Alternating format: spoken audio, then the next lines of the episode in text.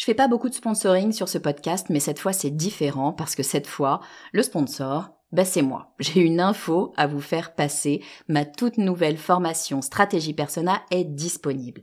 Stratégie Persona, c'est la solution pour toutes les personnes qui ont du mal à trouver des clients. Toutes les personnes qui ont du mal à définir qui sera leur prochain client. Toutes les personnes qui ont du mal à trouver les mots justes pour parler à leurs clients.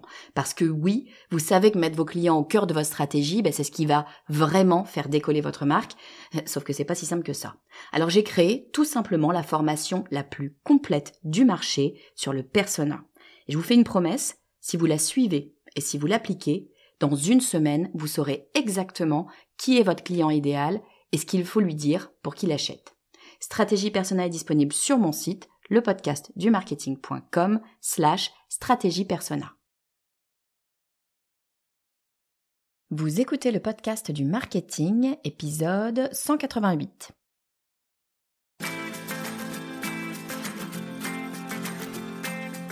Bonjour et bienvenue. Je suis Estelle Ballot et je suis ravie de vous recevoir sur le podcast du marketing. À chaque épisode, je vous propose d'analyser les techniques marketing qui marchent pas à pas et très concrètement pour développer votre activité.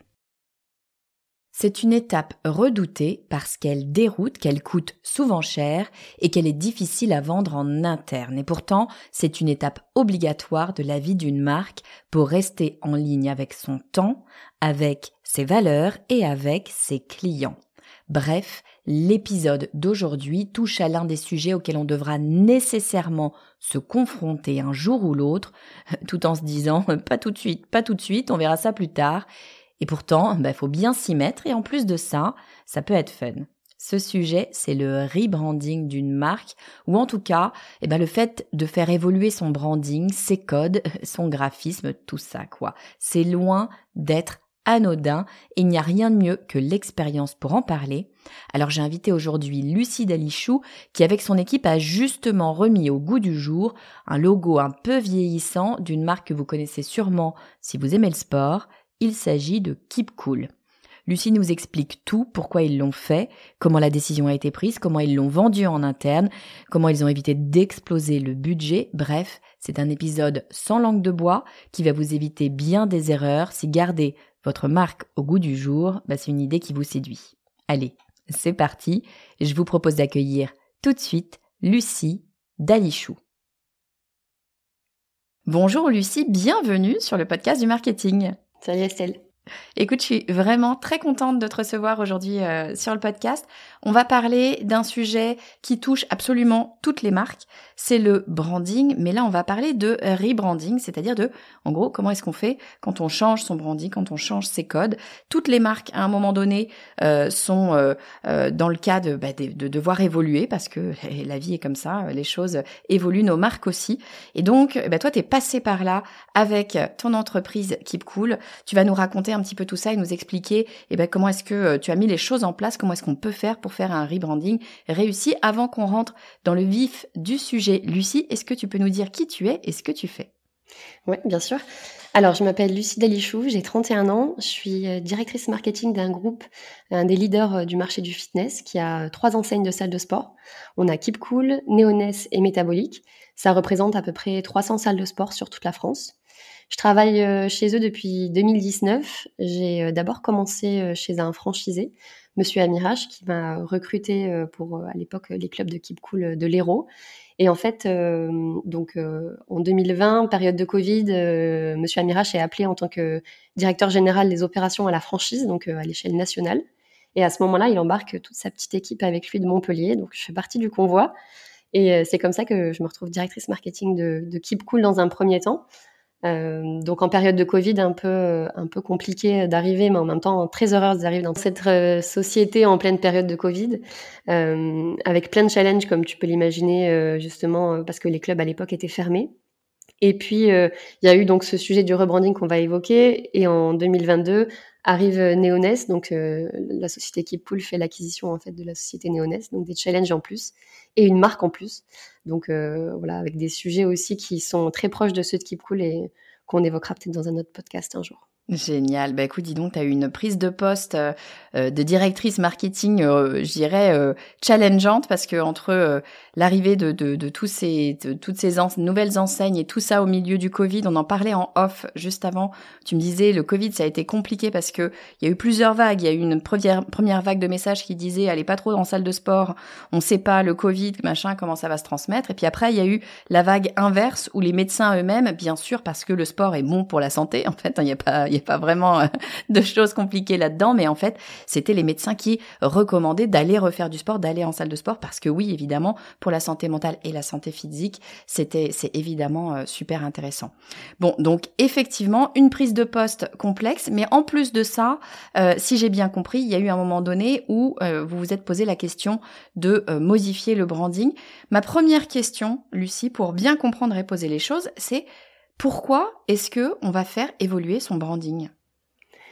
Alors en fait, au départ, on ne se pose pas vraiment cette question-là. C'est venu petit à petit. Ce qu'on sait, euh, donc fin deux mille vingt, début deux mille vingt et un, euh, c'est qu'on a une, une équipe qui... Euh, en fait, je commence à créer une équipe avec des jeunes qui ont tous euh, globalement moins de vingt-six ans. Et ce qu'on sait, c'est que le logo, la charte graphique, la façon de communiquer, elle est euh, un petit peu datée chez nous, parce que depuis deux mille deux, donc euh, date à laquelle l'entreprise a été créée, il n'y a pas eu énormément de changements, que ce soit en termes de couleurs, de logos, ou même de façon de, d'utiliser euh, la charte graphique. Donc on sait qu'on a envie de, de changements. On sait aussi que, alors ça c'est plus nous, mais euh, dans l'entreprise, il y a des très grands changements qui ont lieu à ce moment-là. On fait une espèce de transformation interne sur euh, les process, sur euh, la gestion des équipes. Euh, la direction fait un énorme travail justement pendant cette période de Covid. Donc en fait, toute cette vague de changements, elle va nous donner envie De, d'apporter de la modernité. Euh, ce qu'on voit aussi, c'est que nous, on fait beaucoup de veille inspirationnelle et on regarde beaucoup les marques euh, aux alentours. Et en fait, on se rend compte qu'il y a des codes qui évoluent et, euh, et que nos codes à nous n'ont pas évolué depuis un petit moment. Donc euh, voilà, ça commence surtout par une espèce de prise de conscience où on se rend compte que la marque est un petit peu datée. On voit aussi euh, quelques commentaires euh, sur les réseaux sociaux qui nous disent euh, « Ouais, Keep Cool, euh, c'est une salle pour les vieux », des choses pas très agréables à entendre. Donc, euh, on se dit, ben euh, voilà, on va prendre les choses en main et euh, on va euh, voilà, initier ce changement qu'on attend depuis un petit moment. C'est intéressant ce que tu dis sur le sur le, le rebranding et le fait que, bien sûr, il y a une histoire de veille, on regarde ce qui se passe autour de nous, euh, on a l'impression qu'on est peut-être euh, qu'on a des codes qui commencent à être datés, les gens disent que ce sont des codes un peu datés, une marque un peu datée, et cetera. Mais ce qui m'intéresse plus particulièrement, je t'avoue, c'est le fait que tu dises que en interne, vous, vous étiez en train de changer, de changer vos process, de changer plein de choses, et que finalement, en interne, ces codes-là fonctionnaient plus euh, pour, euh, étaient plus en phase avec la marque. Et c'est important aussi, on ne, on n'y pense pas. Souvent, on se dit que le branding, c'est pour les clients, mais c'est aussi pour l'interne, parce que il faut qu'absolument tout le monde, toute l'équipe, euh, prenne en main euh, ce, ce, ce branding et se sente, se reconnaisse avec ce branding, non? C'est ça? Alors, c'est pas uniquement ça. Je pense que, en fait, le sujet du branding et du rebranding, c'est juste une excuse pour parler d'un changement qui est plus profond. Soit un changement qui est purement business, parce qu'on va changer de produit, de service, euh, ou parce qu'on va changer de cible. Euh, soit un changement euh, vraiment en interne de stratégie, de vision.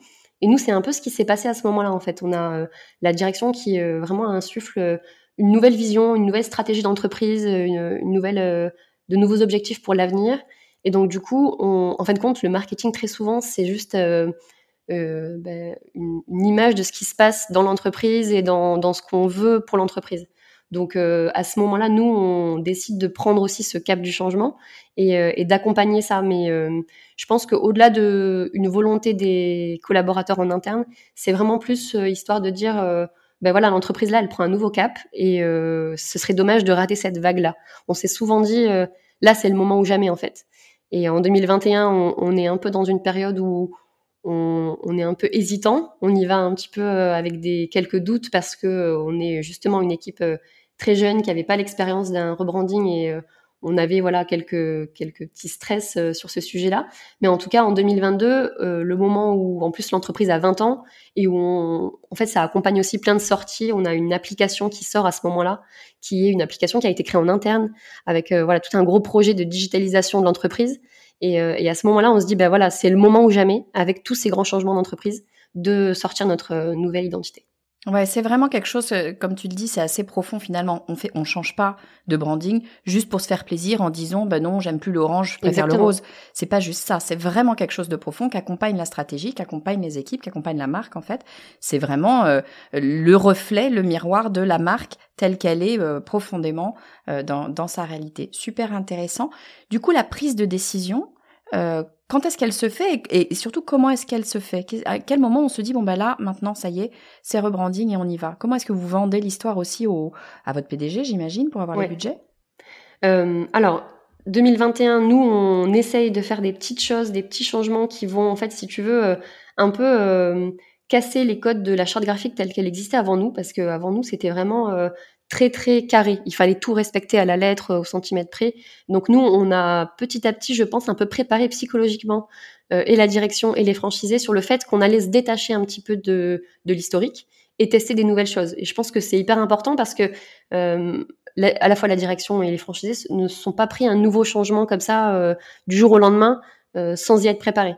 Donc il y a eu cette période-là de transition et après en deux mille vingt-deux, début deux mille vingt-deux, Euh, la, la petite histoire, c'est que moi, j'avais envie de savoir combien ça coûtait parce qu'on n'arrêtait pas de se dire ça, ça coûte de l'argent et, et ça va être difficile d'y aller parce que ça coûte de l'argent. En fait, non, euh, là, on s'est vraiment dit, nous, ce qu'on veut, c'est, euh, c'est y aller parce qu'on trouve que c'est important d'un point de vue stratégie. Donc, je me suis dit, je vais faire un benchmark un peu, aller voir des agences combien ça coûte un, un rebranding.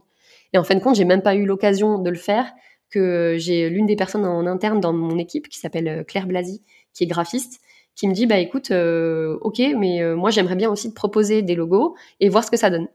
Et puis, euh, je crois que quarante-huit heures après, elle nous propose son logo, euh, on le partage à toute l'équipe, et en fait, euh, on se dit, euh, mais oui, en fait, pourquoi est-ce qu'on irait à l'extérieur?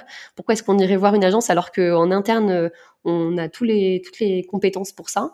On est hyper convaincus du logo, et euh, dans la foulée, je pense que la semaine d'après, euh, on le propose à la direction, l'idée au moins de changer de logo. Eux, ils nous disent, ben, allez-y, go, proposez-nous quelque chose. Franchement, euh, très ouvert sur le sujet. Donc, ce qu'on fait, c'est qu'on fait une, une petite enquête quali- qualitative avec, euh, je crois, c'est un petit panel de huit dix personnes qui sont euh, de profils différents. Donc, on avait un client, un collaborateur, un franchisé, un ancien client euh, à qui on va poser des questions sur euh, qu'est-ce que vous pensez de cette couleur, qu'est-ce que vous pensez de ce, ce logo. Il y avait plein de propositions de logos, évidemment, pas que, pas que le nouveau. Et euh, on arrive comme ça à affiner un peu le travail. Donc, euh, Claire retravaille euh, les couleurs, euh, la forme, et cetera. Et en fait, une fois qu'on a la version finale qui nous a tous convaincus en interne dans l'équipe, on la propose à la direction. Et euh, on a beaucoup de chance aussi sur ça, c'est qu'ils nous font confiance et euh, ils ont validé direct euh, cette proposition-là. Ah oui, effectivement, il y a eu un consensus en fait sur un logo. Est-ce que, ma, ma question de, de curieuse, est-ce que le logo qui a été choisi, c'est le logo le plus proche de ce que Claire, hein, c'est ça, de ce que Claire ouais. avait proposé initialement ou pas? Alors en fait, la différence entre la première proposition de Claire, euh, c'était un, le, un Keep Cool qui était tout en majuscule. D'accord. Euh, et la seule modification qu'on a fait, en fait, c'est de tout passer en minuscule. Parce que elle a, en fait, on avait deux couleurs à la base sur notre charte graphique. C'était un vert anis et un rose fuchsia qu'on a pas gardé, on a gardé juste le vert en, en se disant voilà, ça fait partie de notre historique donc on garde le vert. Elle l'a modernisé avec un vert qui est un peu plus euh, qu'elle appelle le vert boréal. Donc c'est euh, voilà, un vert un peu plus euh, aurore boréale.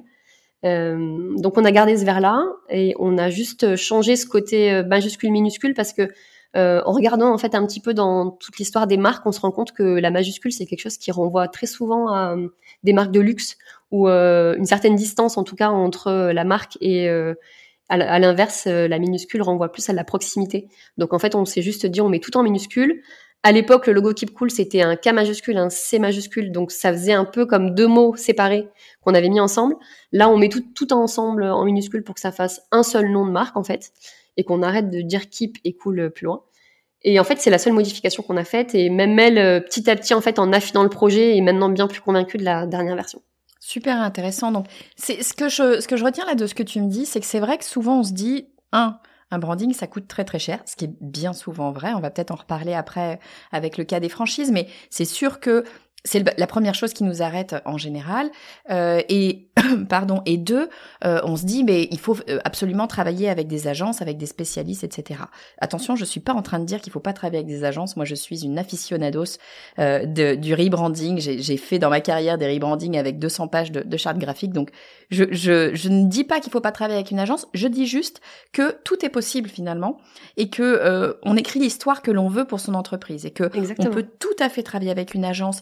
Passer des mois, des mois, on peut passer des budgets énormes ou des petits budgets avec une agence, hein, tout dépend euh, ce qu'on veut faire. Mais on peut aussi, pourquoi pas, travailler en interne, si tant est, et, et je dirais que c'est pour moi le, le, le gros écueil qu'on retrouve, c'est de ne pas se dire « je prends du rose parce que j'aime le rose ». Et c'est ce qu'on fait naturellement tous hein, et toutes. Mmh. On va se dire « ah ben non, mais moi j'aime bien le bleu, ben je vais mettre du bleu, j'aime bien ceci, j'aime bien cela ». Dans le branding, tu vas me dire si tu es d'accord avec moi Lucie, dans le branding, absolument tout. Un, pour moi, c'est, je un suis euh, radicale. Tout a un sens. Et, c'est, mm. et ce n'est que du sens. Donc, c'est ce que tu disais, capital ou, ou, manu, ou minuscule. Finalement, on pourrait se dire, non, bah, alors ça, c'est du pipeau marketing. Et en fait, non. Parce que inconsciemment, on décode toutes ces choses-là. Et c'est bien sûr que ça veut dire quelque chose d'avoir euh, une lettre en capital ou une lettre en minuscule. On va pas avoir euh, la même chose. Est-ce que, est-ce que t'es d'accord avec ça sur ce côté sens?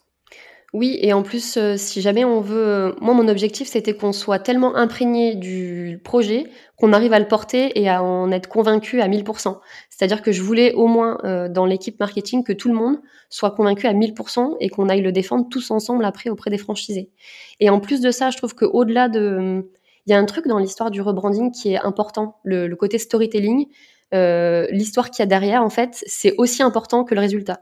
Et nous, en fait, il faut savoir que quand je parle de transformation interne et de, d'une nouvelle façon aussi de voir euh, l'entreprise, euh, comme on met beaucoup l'humain en avant, comme on met beaucoup euh, nos collaborateurs en avant et on, notre objectif aussi, c'est de les faire progresser, de leur faire participer à plein de projets, en fait, ça aurait presque pas eu de sens qu'on fasse faire ça en externe. Donc là, on a vraiment un beau projet et c'est aussi pour ça que j'en suis très fière et que je, j'aime à le faire savoir. C'est euh, un projet dans lequel... Euh, on a quelqu'un qui a eu envie de se prononcer et de proposer quelque chose pour euh, ce logo-là. Donc, c'est clair. Après, on a euh, dans toute la, le, la suite du projet, en fait, euh, un membre de l'équipe qui a intervenu. Je donne toujours cet exemple aussi, mais euh, quand on a dû faire euh, l'annonce auprès du grand public, on a créé une vidéo. Et cette vidéo, elle a été écrite par Maxime, qui est un membre de l'équipe et qui a euh, écrit le script, qui a écrit le texte de la voix off et qui a, on a produit ça avec une société de production parce qu'on n'a pas les compétences. Mais par contre, c'est lui qui a eu l'idée de, de, de A à Z et donc du coup, il y a un peu de nous tous dans ce projet-là. Et je trouve que c'est vraiment ce qui rend euh, le projet plus beau et qui nous donne encore plus envie de le défendre. Ah, je, je trouve ça super intéressant parce que effectivement pour moi le logo d'une marque c'est quelque chose qui doit porter euh, la marque et la marque c'est l'équipe évidemment que ce sont les gens qui, qui sont derrière. C'est peut-être encore plus vrai et encore plus difficile dans le cas d'une franchise. Euh, donc Keep Cool, ce sont des franchises. Je redis en deux secondes ce que c'est qu'une franchise, c'est-à-dire que la maison mère, tu vas me dire si t'es d'accord avec ma définition, parce qu'il y en a plein en plus. La maison mère porte le nom de marque, porte en fait le marketing, hein, euh, va, va venir proposer le marketing presque comme un service, sauf que c'est un service qui est un petit peu un contrat également, mais en tout cas, euh, on vient proposer, euh, travailler le marketing, et après chaque franchisé, à charge à chaque franchisé de mettre en place ce marketing, et chaque franchisé est quand même euh, maître de sa de sa petite entreprise. Donc, on est sur une espèce d'entre-deux où euh, on a des gens qui sont indépendants, mais en même temps ont besoin de nous et surtout, et c'est là où c'est peut-être compliqué, euh, ou encore plus compliqué que dans une entreprise, euh, je dirais plus classique, euh, il faut faire absolument adhérer ces indépendants à la vision parce que sinon on se retrouve avec plein d'indépendants qui c'est se ça. reconnaissent pas et ça fonctionne pas. On a besoin d'eux, en fait, aussi, euh, autant qu'eux ont besoin de nous, c'est nous, on a besoin d'eux pour euh, bah, euh, arriver à décliner, en fait, tout ce qu'on leur propose et pour que le réseau soit cohérent. Et euh, c'est en ça que je disais tout à l'heure qu'il fallait absolument que, qu'ils soient euh, embarqués dans le projet en même temps que nous. Euh, nous, on savait aussi que ça allait représenter des investissements parce que au-delà d'un changement d'enseigne, par exemple, sur euh, une salle de sport, il y a tout un projet qui a été travaillé aussi avec l'équipe marketing de rénovation des clubs euh, dans lesquels on voit par exemple des nouveaux papiers peints avec des nouveaux visages, des nouveaux visuels. Donc en fait, c'est un, un gros projet de, de rebranding qui va au-delà de juste le marketing ou juste le digital. Ça va même juste jusque dans les clubs. Donc euh, on avait tout intérêt à ce qu'ils soient convaincus. Ce qui est bien, c'est que je pense que cette période dont je te parlais tout à l'heure de transition, ça les a un peu préparés. Et en fait, il y a eu un événement clé qui a été euh, en avril deux mille vingt-deux on fait ce qu'on appelle la keynote. C'est un peu comme euh, on s'inspire des keynotes d'Apple où euh, on fait une présentation en fait de, de, des nouvelles sorties. Euh, là, on leur présentait l'application qui allait sortir du coup euh, en septembre euh, d'après. Et euh, on leur a annoncé le nouveau logo à ce moment-là. On s'est dit, c'est le moment ou jamais. Euh, et en fait, ça s'est très bien passé. Claire est montée sur scène pour présenter son logo. Et euh, on a eu des applaudissements. Tout le monde était... Euh, on n'a eu aucune remarque de personnes qui n'étaient pas motivées à l'idée de partir dans ce projet. Donc, euh, on était euh, très satisfaits. Ultra intéressant. J'ai une question là qui me vient et vraiment, j'ai pas la réponse d'un point de vue budgétaire. Parce que, effectivement, tu le disais, ça, ça a un certain coût. Il y a les enseignes à changer. C'est déjà un coût euh, hein, non, non négligeable. Tu le disais, ça va plus loin que ça. Il y a du digital, mais il y a aussi euh, tous les, les, la déco finalement de, de, des salles de sport. Et puis, tout, j'imagine, toute la, tout, toute la papeterie qui peut être faite. Et puis, plein, plein, plein, plein de choses. Donc, tout ça, ça a un coût. Ces coûts-là, quand on est euh, franchisé, ou en tout cas dans votre franchise, qui est-ce qui les prend en charge? Est-ce que ce sont les franchisés qui les, prennent, qui les prennent en charge? Est-ce que c'est la maison mère? Est-ce que c'est un petit peu les deux? Comment est-ce que vous fonctionnez? Alors sur le sujet des coûts, déjà, nous ce qu'on fait en, à ce moment-là, c'est qu'on on leur explique que ça va être crescendo. Que l'idée, c'est pas qu'en septembre deux mille vingt-deux, date à laquelle on est censé euh, annoncer le nouveau logo, tout soit neuf. Donc on leur dit, on sait que ça va prendre du temps, aucun problème. Ce qui coûte rien, c'est tous les changements sur le digital. Donc on se met d'accord sur le fait que septembre deux mille vingt-deux, tout le digital, réseaux sociaux, site web, tout est changé au nouveau, euh, au nouveau logo. Après, euh, il y a euh, ce que nous, on met en place, et on a notamment en interne un service euh, construction qui négocie des contrats, euh, du volume, et qui va leur permettre d'avoir, euh, ben, par exemple, les enseignes à des tarifs bien plus intéressants parce qu'on est sur euh, des volumes de groupe, et donc du coup, à terme, on arrive euh, sur quelque chose d'intéressant. Nous, c'est aussi ça qu'on apporte, c'est euh, au-delà de, d'une presta marketing. Euh, le franchiseur, il apporte une expertise sur plein de sujets, le commercial, euh, le, l'aspect aménagement, tous ces éléments-là, on leur donne en fait notre, cerveau, notre savoir-faire, et ça leur permet aussi d'avoir euh, du coup des services euh, les, les plus compétents possibles, quoi.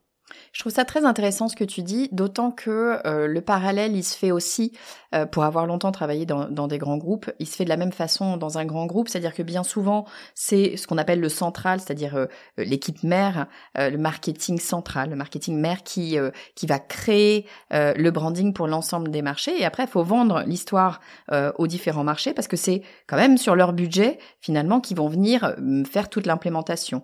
Le marketing mère va faire effectivement tout ce qui est digital, ce genre de choses. Euh, mais après, l'implémentation, ça se fait effectivement en local. Donc, il faut que les gens adhèrent, il faut qu'ils aient les budgets, il faut qu'ils soient d'accord de, d'implémenter leur budget dessus. Donc, il y a tout un travail, plus encore que de développement graphique, développement marketing, et cetera, d'idées. Il y a véritablement un travail d'emmener avec soi les équipes, de convaincre et de convaincre sur le principe, sur l'idée de ce branding qui convienne euh, aux équipes, mais aussi de convaincre d'un point de vue budgétaire. Ça se fait pas euh, en deux secondes. Est-ce que vous, c'est quelque chose que vous avez vraiment réfléchi, que vous avez mis en, en place, ou finalement, vous y êtes allé un petit peu naturellement et puis c'est passé tout seul? Alors en fait, euh, mine de rien, euh, il faut voir que les franchisés, c'est quand même des entrepreneurs qui euh, ont eux-mêmes avaient envie, je pense, de, de, bah, de rénovation, de modernité. Il y en a qui ont des clubs qui ont parfois quinze, vingt ans et euh, ils étaient en fait demandeurs aussi de ça. C'est-à-dire que même avant qu'on parle de... Euh, de nouveaux logos, de nouvelles chartes, eux-mêmes euh, venaient euh, nous voir en nous disant « voilà, j'aimerais bien rénover mon club, euh, j'aimerais bien refaire les peintures, euh, voilà, des choses comme ça ». Donc en fait, il y a quand même cette volonté de base. Euh, et je pense qu'après, il y a une deuxième dynamique à partir du moment où on a annoncé nouvelle enseigne, nouveaux logos, nouveaux papiers peints. On a aussi des nouveaux espaces euh, sportifs qu'on n'avait pas avant. On a euh, créé un concept euh, boxing et biking qui sont des concepts euh, immersifs en fait, où euh, concrètement tu fais de la boxe euh, avec euh, des lumières tamisées, euh, musique à fond, donc ambiance un petit peu boîte de nuit. Et euh, tout ça, c'est des nouveautés qu'on leur apporte. Libre à eux de les mettre ou non en application dans leur club, mais en tout cas, ils ont envie de ça, parce qu'ils savent que c'est aussi ça qui va faire que leur point de vente, il va évoluer, qu'ils vont avoir de nouveaux, ils vont avoir de nouveaux clients. Euh, nous, on se rend compte, par exemple, de façon très chiffrée, parce que pour le coup, c'est aussi ça qu'on aime regarder, euh, le, l'impact du rebranding sur les chiffres. Euh, on voit, par exemple, que... Euh, quand on regarde une enseigne, une devanture qui a été entièrement rénovée, parce que c'est pas que l'enseigne, hein, c'est on va refaire la peinture, on va refaire la vitrophanie, c'est vraiment euh, la devanture du point de vente qui change complètement. Ben, on a beaucoup plus de passages naturels, de gens qui rentrent, qui poussent la porte pour euh, euh, ben, prendre des informations, qu'avec l'ancienne, euh, l'ancienne charte. Donc euh, voilà, on sait que ça a un impact aussi sur le business, et vu que c'est aussi des businessmen, euh, ben voilà, ils ont envie euh, de toute cette nouveauté, quoi.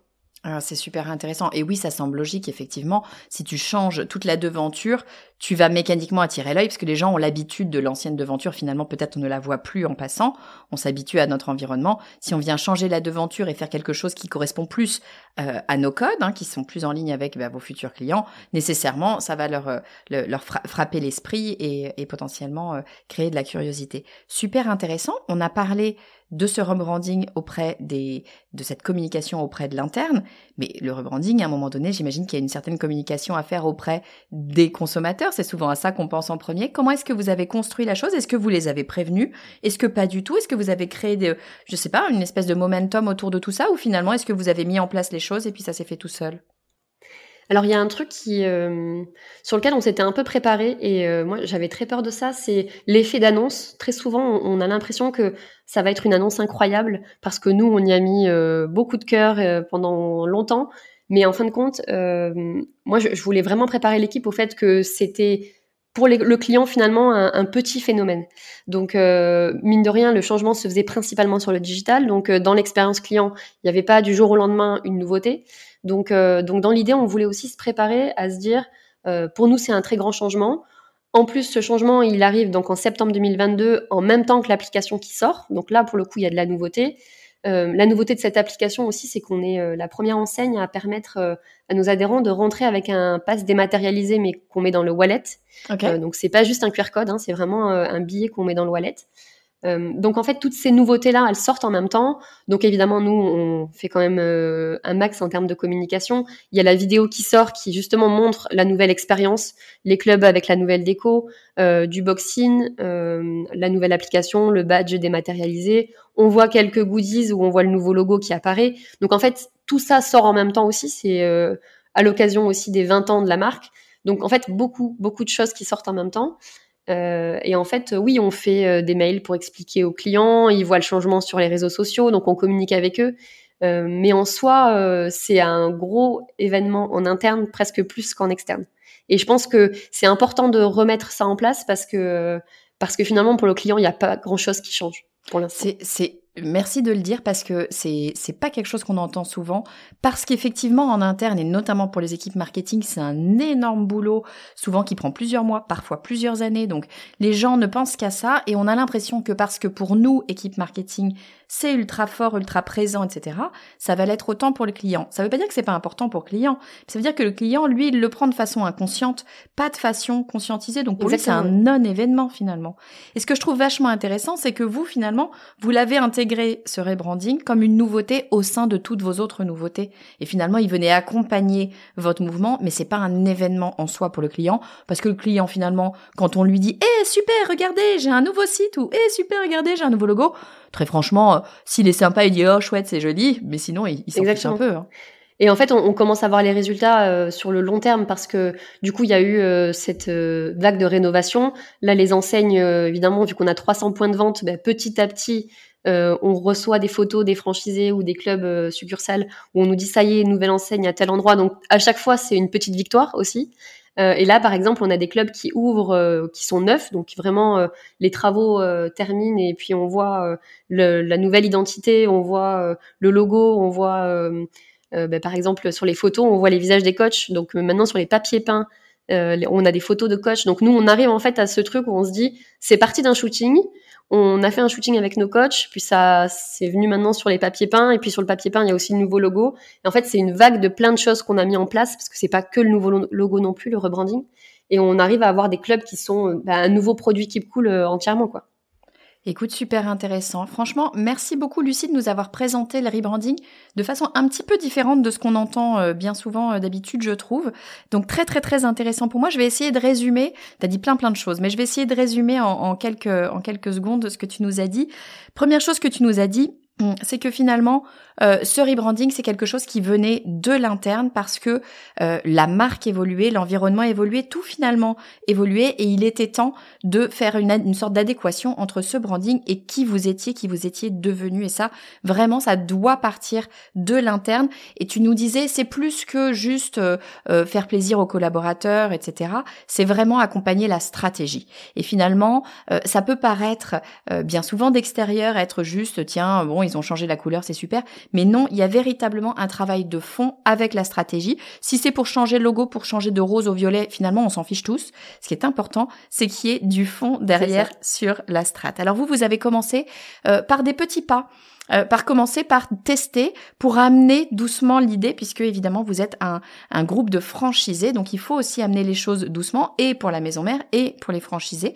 Donc des premiers tests pour voir un petit peu ce que ça allait donner. Et puis la deuxième étape, ça a été de se poser évidemment la question des coûts, puisqu'on a tous ça en tête. On pense tous, en tout cas moi c'est à ça que je pense quand je pense rebranding, c'est au rebranding de La Poste, où d'un coup le fait de changer le logo de La Poste, ça veut dire changer toutes les enseignes La Poste. Mmh. Je sais plus combien il y en a, je crois que c'est trente-huit mille en France, quelque chose comme ça. Donc évidemment, c'est un coût énorme. Donc on pense tout de suite coût quand on pense branding, rebranding. On pense travailler avec une agence, aller réfléchir à plein plein de choses, ce qui est vrai, ce qui est une bonne chose. Mais vous, ce que vous vous êtes dit, c'est oui, on va demander à des agences, mais pourquoi ne pas regarder aussi en interne? Parce qu'on a des compétences en interne et parce qu'on a des gens qui veulent porter le projet en interne. Et moi, je trouve ça super intéressant. On n'est pas obligé de le faire comme ça, mais pourquoi se priver de le faire mmh. en interne, si tant est qu'on a cette réflexion-là de d'apporter du sens avec ce qu'on fait, que ce soit pas juste du j'aime bien, j'aime pas. Euh, c'est ce que vous avez fait et finalement bah, ça vous a euh, coûté relativement peu euh, puisque vous avez créé tout le logo en interne, vous avez fait vos tests également en interne et vous avez monté euh, votre projet comme ça, j'allais dire gentiment, c'est pas gentiment mais vraiment au sein de l'équipe. Et finalement vous vous retrouvez avec un projet qui est tellement porté par l'équipe qu'il est finalement facile entre guillemets à vendre aux franchisés parce qu'ils vous ressemblent. C'est vraiment euh, le, le miroir de ce qu'est votre entreprise à ce moment-là. Et ce que tu nous dis que je trouve ultra intéressant, c'est que autant que le graphisme dans le rebranding, ce qui est important, c'est le storytelling, c'est comment est-ce qu'on va raconter cette modification, ce changement, parce qu'il faut qu'il soit euh, eh bien euh, accepté par l'ensemble des équipes, l'ensemble des franchisés. Et puis euh, par ailleurs, bien sûr, ça va se retransmettre sur euh, sur les consommateurs. Consommateur. Très bien résumé. Ah, j'ai même pas fini, attends, parce qu'il y a d'autres choses. Au niveau timing, parce que bien sûr, on se dit, mais comment est-ce qu'on fait pour mettre tout ça en place? Ben, tu nous dis, nous, ce qu'on a fait, c'est qu'on fait les choses crescendo. Il y a un truc qui est arrivé d'un coup, c'est le digital, parce que le digital, on a cette capacité-là de changer d'un coup et de pas demander à chaque franchisé de le faire lui-même. Mais évidemment, chaque franchisé avait le temps de mettre en place les choses. Tu me disais que de toute façon, eux, ils étaient plutôt partants parce que ce sont des entrepreneurs qui voulaient avoir cette modification. Ça veut bien dire que c'était le moment et que l'ancien branding n'était plus en phase avec la stratégie, l'image et ce qu'est devenu votre entreprise. Donc, c'était le bon moment. En plus de ça, ben, c'est l'avantage de travailler l'ensemble d'un coup, c'est que vous pouvez négocier les volumes. Donc, bien sûr, vous, en tant que maison mère, vous êtes allé négocier tous les volumes d'impression, de fabrication, et cetera, que vous pouviez proposer en local. Ça marche aussi, ça, quand on est une entreprise non franchisée, mais qu'on a différents, euh, différents euh, marchés euh, locaux euh, à qui on va pouvoir proposer euh, quelque chose. Et puis après, la dernière chose Euh, importante finalement, c'est peut-être pour eux au départ qu'on se dit qu'on va faire un rebranding, ce sont les consommateurs. Et ce que je trouve super intéressant comme réflexion, c'est que tu nous dis bah oui mais en fait pour les consommateurs c'est un non-événement quasiment. Oui, c'est sympa, c'est chouette, il y a effectivement euh, du changement de couleur, mais c'est vraiment pour l'interne que l'événement a été très fort parce que vous l'avez vécu de l'interne. Pour le consommateur, c'est un événement mais inconscient finalement ou peu conscient. C'est pas un événement en soi. En revanche, vous, vous l'avez intégré à tout un ensemble de nouveautés et c'est comme ça que, qu'il a été intégré. Je respire. Je crois que ça fait trois minutes que je fais mon résumé, mais tu nous avais dit plein, plein de choses. Super, c'est très juste. Eh bien, écoute, merci infiniment. Merci, merci beaucoup à toi. Merci d'être venu partager avec, euh, avec nous euh, toute euh, ton expérience du rebranding. C'est toujours un, un, un événement qui fait peur, le rebranding. Moi, je sais que qu'on soit dans une grosse boîte, une petite boîte tout seul, euh, on a envie du rebranding parce que, bien sûr, le monde évolue, nous, on évolue, nos stratégies évoluent, tout évolue. Mmh. Ça fait peur en même temps. Là, ce que tu nous dis, c'est que on peut aussi faire les choses à notre façon et qu'on n'est pas obligé de, de, de craquer complètement les budgets et d'aller faire des choses complètement démentes. On peut faire les choses comme on a envie de les faire finalement. Exactement. Et elles seront certainement mieux réalisées. Ah bah génial. Super. En tout cas, avec le cœur. Merci beaucoup, Lucie. Tu Merci à toi, Estelle. Le podcast du marketing. Merci beaucoup Lucie d'avoir partagé avec nous ton expérience du rebranding. Je suis sûre que beaucoup d'entre nous sont en train soit de se retrouver dans ton expérience, soit de se dire « Ah, attends, super !»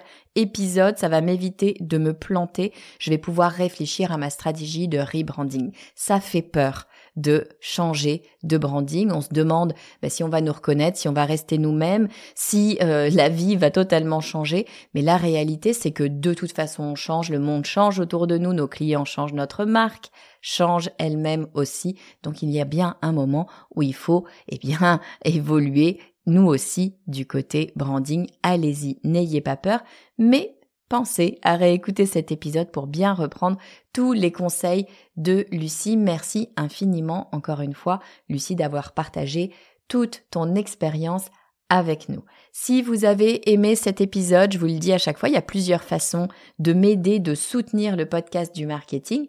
L'une des façons, c'est tout simplement de vous abonner au podcast du marketing sur euh, d'ailleurs la plateforme de votre choix, que ce soit euh, sur Deezer, euh, sur Spotify, sur iTunes ou sur une application de podcast. Vous pouvez vous abonner, ça vous permettra bah, d'être prévenu quand un nouvel épisode sort. Et puis surtout, enfin en tout cas pour moi, ça dit à l'algorithme que vous aimez cette, euh, ce podcast et que donc eh bien, il a intérêt à le recommander à d'autres personnes. Donc en fait, en faisant ça, en vous abonnant sur la plateforme de votre choix, vous dites aux différents algorithmes que ce podcast, eh ben, c'est un bon podcast.